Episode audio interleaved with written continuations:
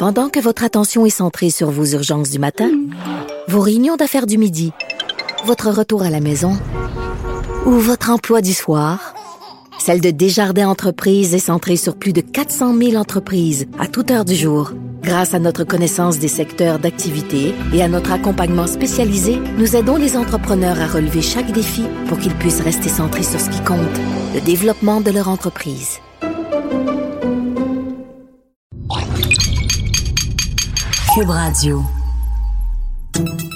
Salut, c'est Charles Tran avec l'équipe dans 5 minutes. On s'intéresse aux sciences, à l'histoire et à l'actualité.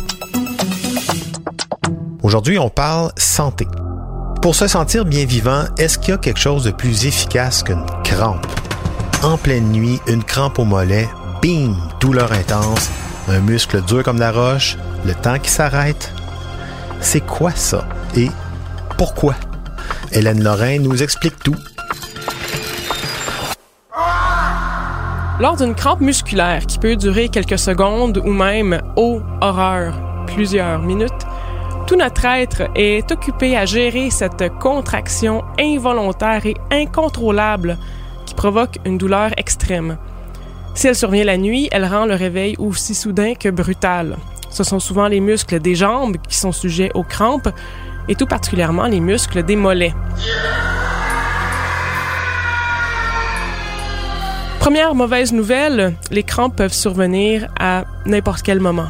Elles peuvent arriver au repos, avant un effort physique, soit pendant l'échauffement, durant un effort physique ou après un effort physique pendant la récupération. Ça, c'est pratiquement 100% du temps, ça. Deuxième mauvaise nouvelle, elles peuvent être causées par tout en général et rien en particulier. Il semble que vivre cause des crampes.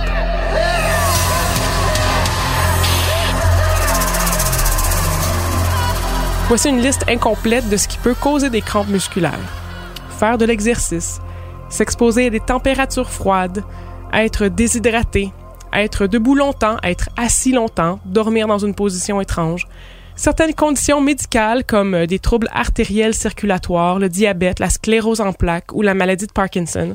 Être enceinte, souffrir d'une carence en potassium, en calcium ou autres minéral, prendre certains médicaments comme des anovulants, des stéroïdes ou des antipsychotiques.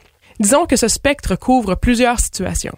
Si avoir des conditions médicales précises ou prendre certains médicaments ne sont pas le cas de chacun, tout le monde a déjà été déshydraté au moins une fois dans sa vie ou a déjà été debout ou assis longtemps sans raison particulière. Troisième mauvaise nouvelle, il n'y a pas de remède miracle aux crampes musculaires. Disons que c'est en phase avec le fait qu'elles peuvent arriver à n'importe quel moment et que leurs causes sont tellement nombreuses que vivre en provoque. C'est plutôt frustrant, tout ça. Mais bon, il y a quelques trucs qui peuvent aider, mais c'est quand même rien de prouvé 100% efficace. Si vous souffrez trop souvent de crampes, il vous faudra faire des tests pour voir ce qui vous convient le mieux. Vous pouvez masser les muscles sujets aux crampes, prendre des bains ou des douches chaudes pour relaxer les muscles, boire beaucoup d'eau. Lorsqu'une crampe survient, flexez vite votre muscle dans le sens inverse de la crampe. Par exemple, une crampe au mollet fait pointer le pied vers le bas, pointez donc le pied vers le haut pour stopper la crampe. Habituellement, ça marche. Merci Hélène, on va essayer ça. Il y a des chercheurs américains qui prétendent, études à l'appui, que le jus de marinade des cornichons serait également efficace pour soulager les crampes récurrentes. C'est un remède de grand-mère qui paraît-il, très populaire auprès des athlètes. Monsieur Miller, le chercheur, pense que le jus de cornichon déclenche un réflexe dans la région du pharynx qui aurait pour effet d'inhiber l'activité neuromusculaire et donc de, couper et de réduire les crampes. Même s'il y a d'autres études qui prouvent que les étirements sont plus efficaces, plus rapidement en tout cas, que le jus de cornichon, ça confirme ce que, ce que disait Hélène. Il y a un autre type de crampe, c'est la crampe de l'écrivain ou du musicien qui affecte les muscles de la main des crampes répétitives très qui peuvent détruire ou en tout cas modifier des carrières en profondeur. Un des cas les plus célèbres, c'est celui d'un pianiste, un Américain, Leon Fleischer, qui a dû, en raison de ses crampes à la main droite, arrêter de jouer du piano. Sa carrière internationale s'est arrêtée net et il s'est réorienté comme chef d'orchestre. Mais avec beaucoup de travail, de la patience, il s'est remis au piano à une seule main la main gauche. Tout ça parce qu'au début du siècle, il y a un autre pianiste qui avait perdu le bras droit durant la Première Guerre mondiale, qui avait certainement les moyens parce que cet artiste-là a commandé des œuvres à jouer uniquement par la main gauche à des compositeurs de renom comme Richard Strauss ou Maurice Ravel, quand même. Le concerto pour la main gauche de Ravel qu'on entend ici est joué d'une seule main de maître par Léon Fleischer. Des œuvres au piano pour la main gauche, il en existe aujourd'hui plus de 600.